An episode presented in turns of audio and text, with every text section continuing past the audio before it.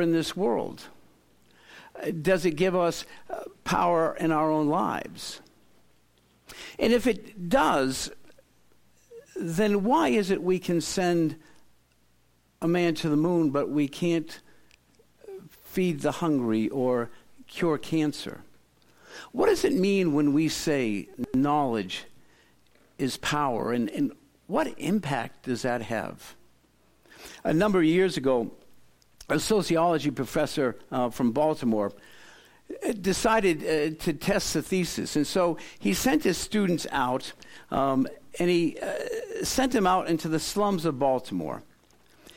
And he surveyed 200 boys, and he, uh, he sent his students out, and what he said to them is, I want you to evaluate these boys on what they know and what their chances are for the future.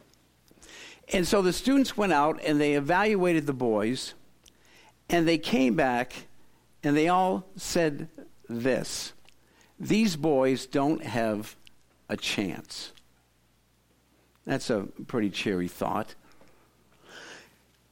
25 years later, another sociology uh, professor in Baltimore uh, stumbled across the study, and he was curious to see whether that prediction was true, whether the, the lack of knowledge of these uh, boys uh, would bring to pass lives that were just uh, aimless and purposeless. And so he sent out his st- uh, students, and um, he was lucky enough to find 180 of these boys, who are now men, who were still living in the area. Um, 20 of them had either moved or some had died.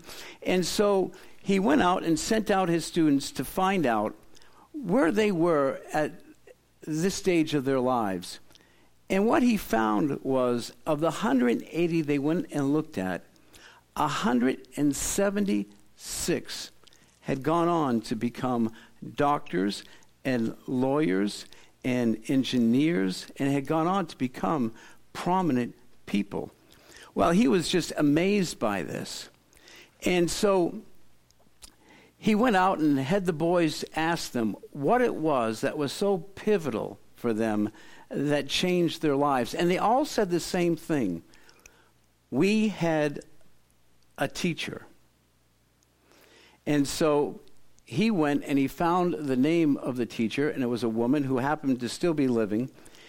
And he went out and he found her and he asked her what it was, what she had done that had so impacted these boys. And she said, with a twinkle in her eye, When I saw them, I just loved them. You see, that's the truth and the answer to the question. Knowledge only really becomes powerful to us when it is shared in love with those around us. Knowledge only really becomes powerful to us when it is shared in love with others around us. We've begun uh, this series uh, called Each One, and we've talked about each one being one, each one of us being a disciple of Jesus Christ. Because everything begins there. And it's from there that each one of us can then go on and reach another. And once we've reached another, we can bring another. And once we've brought another, we can love another. This morning, I want to talk about the next step, and that is each one teach one. Because teaching matters. And we're going to talk about how it matters. But it matters. It matters uh, to us, it matters to the people that we teach and share our lives to with, it matters to God. In fact, knowledge only becomes powerful to us when it is shared in love with those around us. And Jesus basically said the same thing. In uh, John chapter 8, Jesus said this If you hold to my teachings, you are really my disciples. Then you will know the truth, and the truth will set you free. So, what is it that brings freedom? Knowledge. And freedom is power. And knowledge is truth. If you know the truth, the truth will set you free. Jesus understood and Jesus taught that knowledge was power.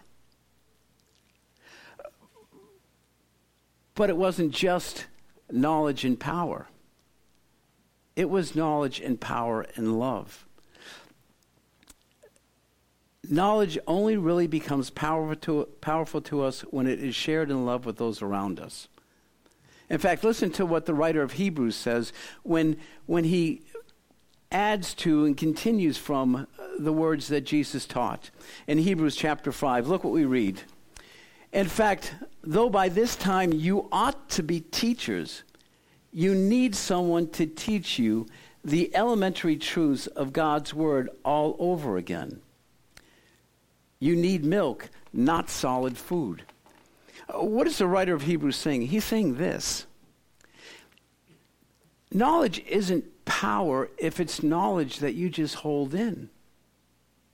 Knowledge doesn't really become power until you let it out and you share it with others. In fact, knowledge that isn't shared is knowledge that just becomes totally wasted. In fact, though by this time you ought to be teachers, though by this time having knowledge that brings power, you should have engaged that power and have grown and become more. You've regressed and become less. What do we learn by that? This morning, we're going to look at a passage of Scripture from 1 Corinthians chapter 8.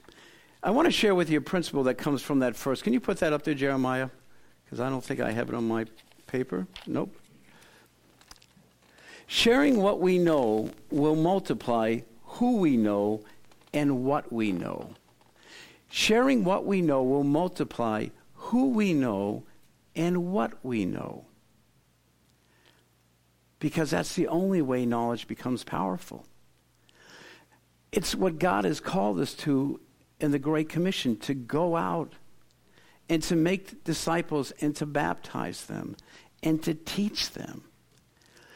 Because in teaching, we multiply who we know, we multiply our love for Christ and others. And in that process, we multiply what we ourselves know. The beautiful thing about teaching, the beautiful thing about sharing the gospel of Christ with others, is it grows you.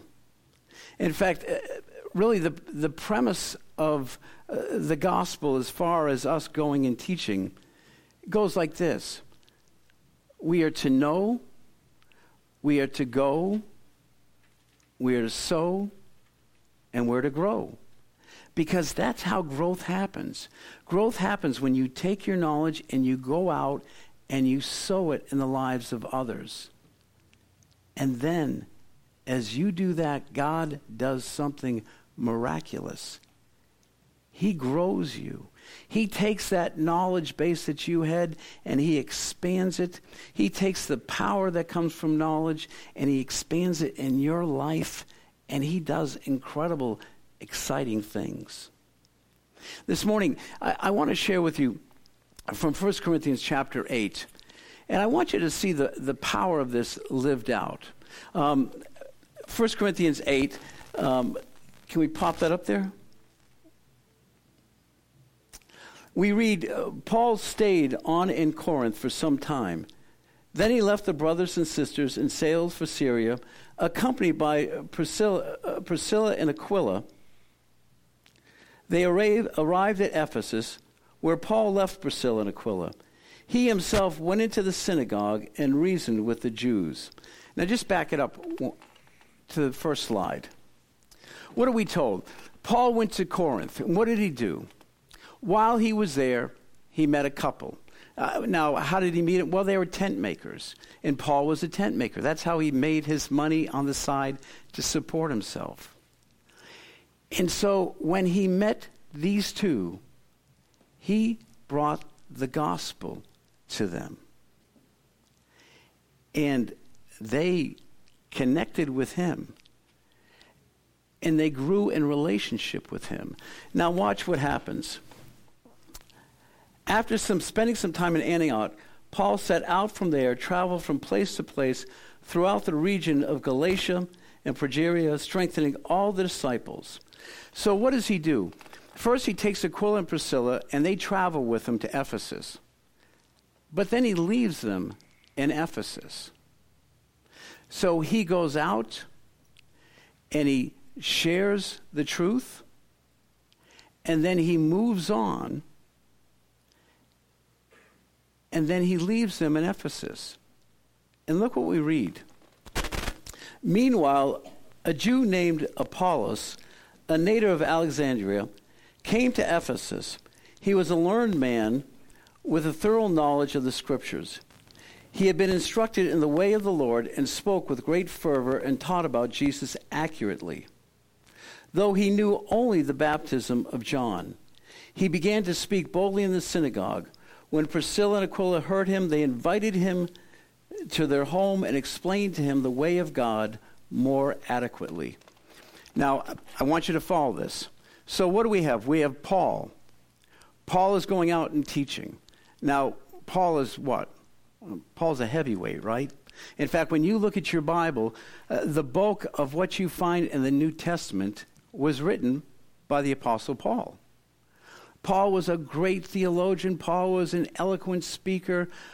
Paul was a person who had a mind that very few people could even debate against. He goes out and he finds a husband and wife who are tent makers. And he teaches them, he pours life into them, and then he leaves them. And then they come across this man, Apollos. Now, who is Apollos? He, he's a, a, Jew from Alexandria. Now, let me tell you about Alexandria. Alexandria was a place of great learning. In fact, it had a library of over 7, 700,000 volumes. Now, back in that day, that was a big deal. This was a guy who was exposed uh, to knowledge day after day after day. But he not only had the, the knowledge and the wisdom of the world, he had the knowledge of the Old Testament. In fact, jump back a slide. Look what we read. Back one more. Um, he had thorough knowledge of the Scriptures. He had been instructed in the way of the Lord, and he spoke with great fervor and taught about Jesus accurately. So, what do we know? He knew the Old Testament. He had been instructed in the way of the Lord, and we'll talk about that. And he spoke with great fervor, and he taught about Jesus accurately. So this was a guy, I mean, he was sharp. He was just like Paul, and, and maybe even a little sharper than Paul. Next slide. Though he knew only the baptism of John. What does that mean? Well, some people have, uh, have speculated that, that he knew about Jesus. He knew about John's, what John taught about repentance, but, but he didn't know about the resurrection yet. He didn't know about um, the baptism of the Holy Spirit. He didn't know fully the ministry of Jesus. Now, whether that's fully true or not, scholars debate. But we know one thing there was a gap in his knowledge. This smart guy, this bright guy who went around teaching everything that he knew about Jesus and taught what he knew accurately, still was missing something. See, here's the thing about sharing the gospel. Here's the thing about teaching another person. You don't have to know everything. You don't have to know everything. All you have to do is share what you do know. Can you imagine how it must have been for uh, Aquila and Priscilla to be traveling with Paul, to be to be studying under him and taking under this great knowledge, and and and yet not having it all, and to come across a, a person like Apollos, to come across a guy who was very very sharp, and he knew the scriptures better than they knew the Old Testament scriptures. And, and he knew about John's gospel, and he actually went out and he preached about Christ based on what he knew, and he did it eloquently. Can you imagine how intimidating that must have been for them? I mean, why don't we teach people? Why don't we share the gospel? Because we're so afraid that we don't know everything. And yet, the truth is, you don't have to know everything. All you have to do is share what you know. I mean, that's the beauty of being able to teach. You don't have to know everything. Secondly, it doesn't have to be formal. Look what we read. Um, when Priscilla and Aquila heard him, they invited him to their home and explained to him the way of God more adequately. Teaching can be formal, but it also can be informal. To teach doesn't mean you have to teach in a Sunday school class. It doesn't mean that you have to be a preacher or an evangelist or anything else. Teaching just means that when the opportunity arises where you can share something that God has taught you, that you have learned with someone who is missing it, you share it. It doesn't have to be in a classroom. It can be situational. It can be just conversational.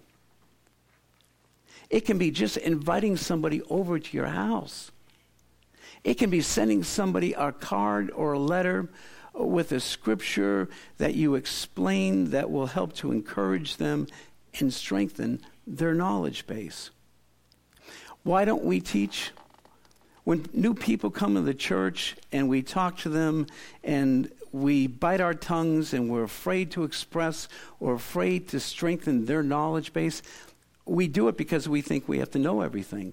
Or we think that no, teaching only happens by Sunday school teachers, by preachers, by evangelists, and that's not true. See, the fun thing about the gospel, just share what you know.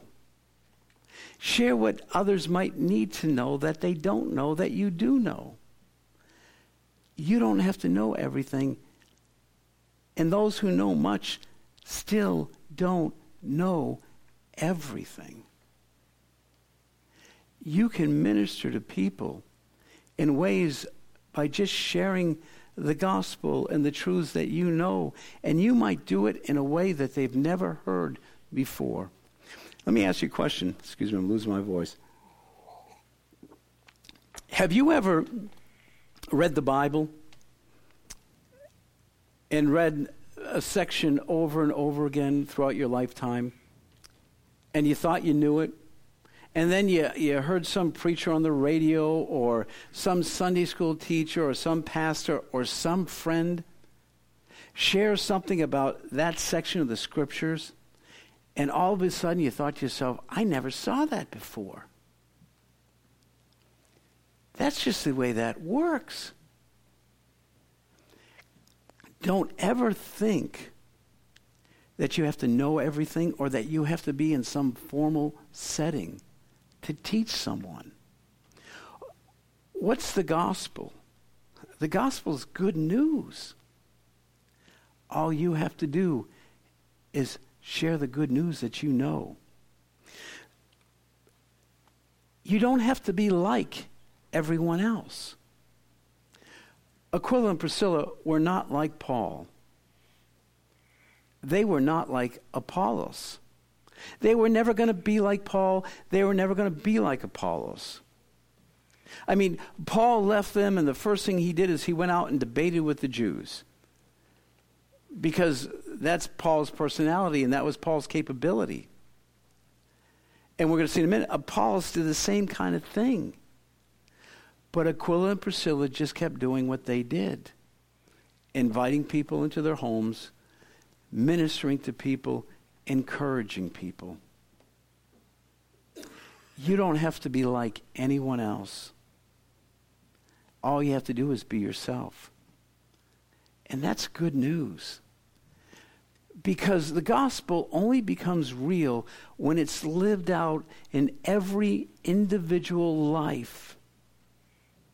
I remember Chuck Swindoll uh, preaching one time, talking about how when he was a young pastor, um, or, um, just out of seminary, and, and, and back in those days, kind of kind of the, the whole um, fad of preaching was preachers would go out dressed up in these white suits, you know, just glowing and, and you know carrying you know, these big black Bibles. So the first thing he did is he went out and bought a white suit and got a big black, and he said I looked ridiculous. And he realized I don't have to look like these guys. I just got to be me. You don't have to look like anyone else. You don't have to know everything. You don't have to be formal. You don't have to be a leader. You can teach and be a follower at the same time. Look what we read. When Apollos wanted to go to Achaia, uh, the brothers and sisters encouraged him, and he wrote and wrote to the disciples there to welcome him.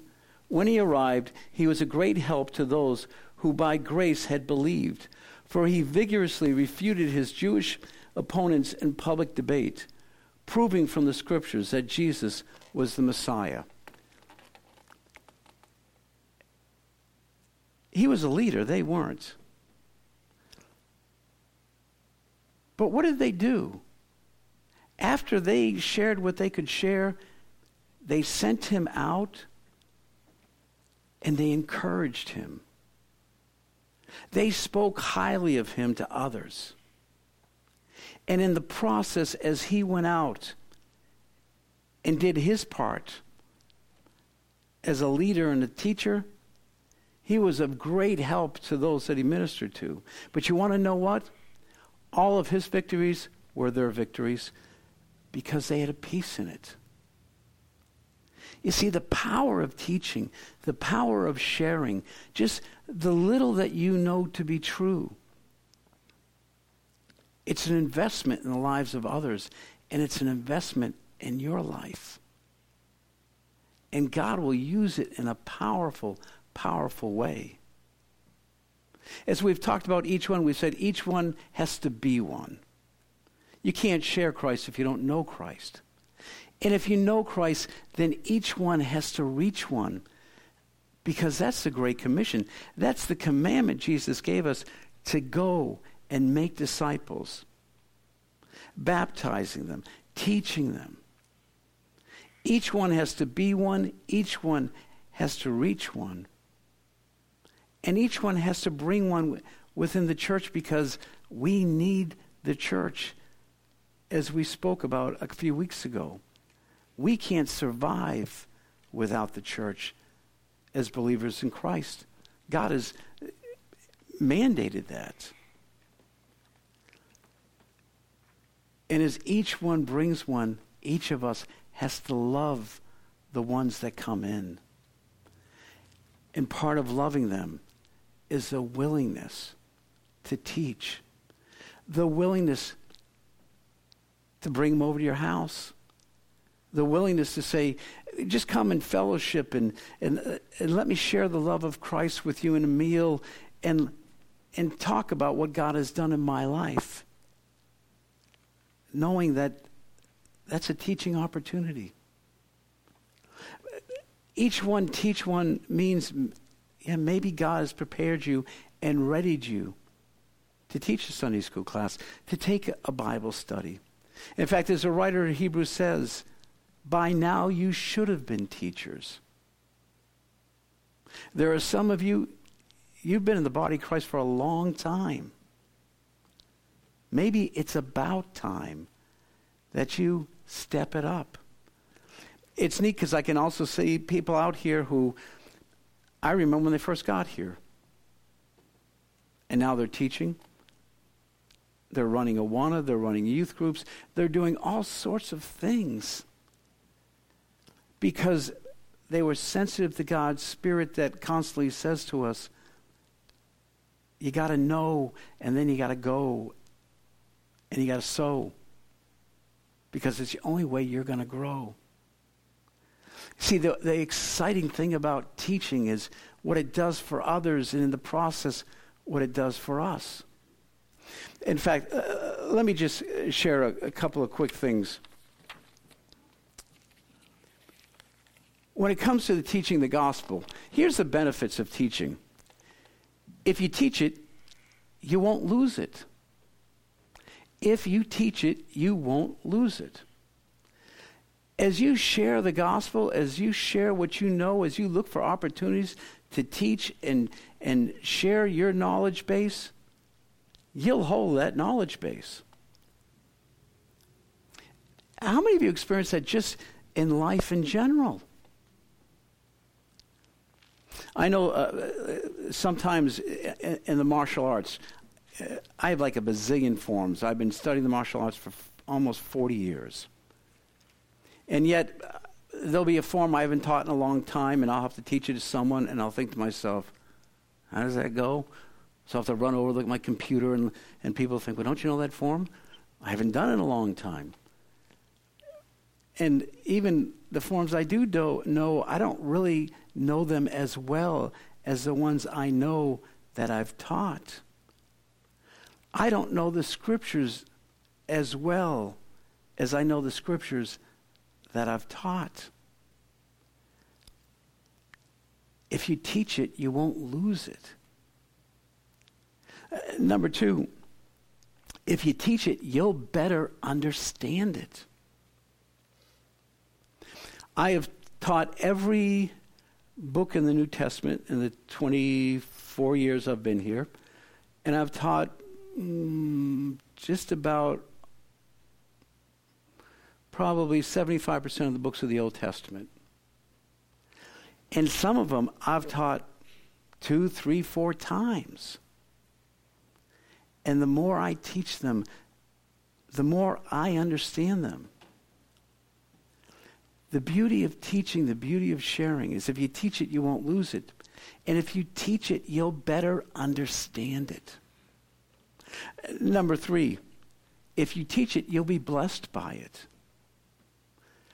You'll be blessed by it because as you hear it, you'll be encouraged again. And not only that, you'll be blessed by it because if you teach it, God will bless you.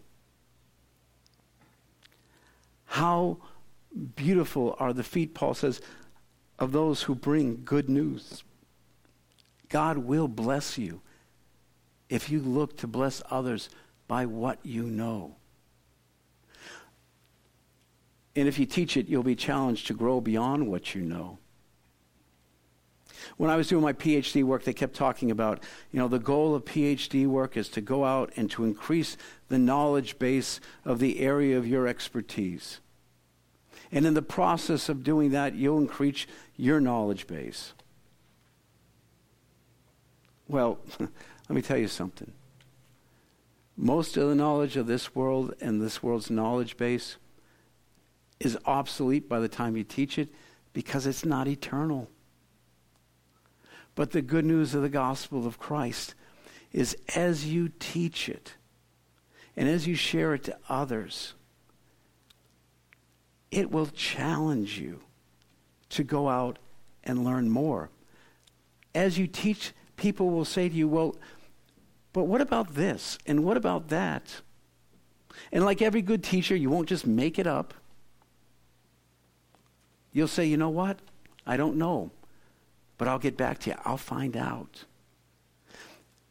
Because if you're willing to share what you know, knowledge becomes power. And it will multiply those you know and it'll multiply what you know. Number five, if you teach it, you'll grow closer in relationship to other people. I can just run through my mind and see the faces of people who took time and invested in me and taught me. Some of them were college professor, professors, other the, others were just friends of mine. Some of them were people who said, You need to read this book. It's a great book, and it really changed my life. And when I read it, it changed mine. Some of them were people who wrote inscriptions in books they gave me, and they just added a, a, verse of scripture that I had never really contemplated before. And those people's faces are cemented in my mind. There's something powerful and wonderful. If you're willing to grow, if, if you understand that knowledge is power when it's added with love for others, it will motivate you, it will challenge you, it will transform you. It will bring you into a closer relationship with others and a closer relationship with God. Teaching is wonderful. And it doesn't have to be formal to be wonderful. And you don't have to know everything or be like anyone. It'll bring you in closer relationship with others. And if you teach it, you'll be motivated by it. There's no greater joy than when you share something with others that blesses their lives and strengthens their walks. It motivates you. And in my years of teaching, I've had people come and say to me, I never knew that. That changes everything. I never thought like that. A while back, I was preaching on 1 Corinthians 13 on love. And, and I had someone surprising come to me, and he was just blown away by it. And he said, I never really understood love until I heard it that way. if you teach it, you'll be motivated. You'll be motivated to go out and to learn more and become more. And knowledge will become power, and God's Spirit will move you to take what you know and to go and to sow and to grow more. There's a story of a Indian chief who was just appointed as chief, and and he was kind of a guy of modern day wisdom, and so he didn't know what he thought all the old secrets of the old chiefs, the things that they knew. I mean, he was pretty green, and he wasn't ready for the job, and yet they appointed him to be chief. So he took the job, and it was autumn, and the cold weather was coming. And so they were looking at him to instruct them on what to do and how to be prepared. And he had no clue. He had no way of reading the signs uh, uh, of winter and looking at the sky and, and looking at the trees. And so he said to them, Well, it's going to be cold. So you should go out and, and get more firewood. And so they went out and they got more firewood, and, and he started getting nervous, thinking, you know, what if they start to challenge me? And so, being a modern guy, he went and he called the National Weather uh, Association, and he said to them, What's this winter going to be like? Is it going to be cold? And they said, Yes, it's going to be cold this winter. And he said, Are you sure? And they said, Absolutely. So confident when his people came back and said, you know, are we prepared enough? He said, no, no, you need to go out and prepare more. Get more wood. It's going to be cold this winter. And so people went out and they got more wood, and, and they kept asking him, is this enough? And so not being sure, he got on the phone again and he called the weather service and he said, Are you guys sure it's going to be cold? And they said, Yeah. And he said, Is it going to be really cold? And they said, Yes, it's going to be really cold. So we went back and said, We need more wood. Just go out and gather more wood. So they were like, Okay. So they went out and gathered more wood and gathered more wood. And, and they were gathered so much, he started getting scared, thinking, oh, what if we, what if we don't use this? So he, he called the weather service again. He said, Are you sure it's going to be cold? They said, Yes. Are you sure it's going to be really cold? And they said, It's going to be really cold. And he said to them, How do you know it's going to be really cold? And they said, Because the Indians are running around gathering as much wood as they can.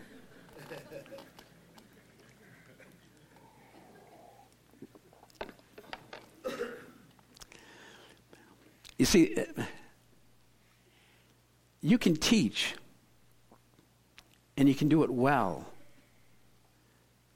if you know what you're teaching. Or you can just mimic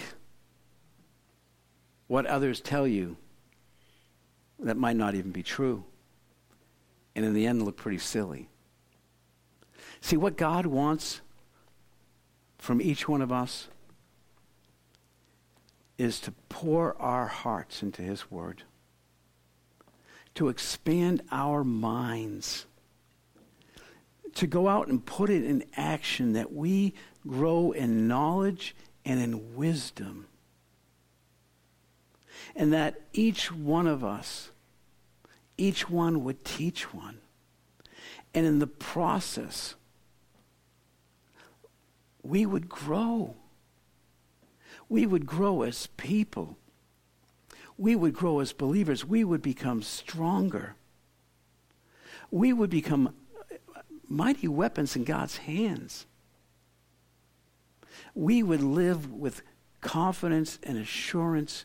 We would come together and we would long to be together, to learn from each other and to grow from each other. And when someone new walks in the door, we would love them. And we would take the opportunity, not in pride, but in humility, not in lording over, but in serving. We would just encourage them in the truth and share what we know that they would grow so that they would know that they would go and sow and grow, and together we would transform this world and we'd be a help to others. And we would bring joy to God our Father. Let's join our hearts in prayer.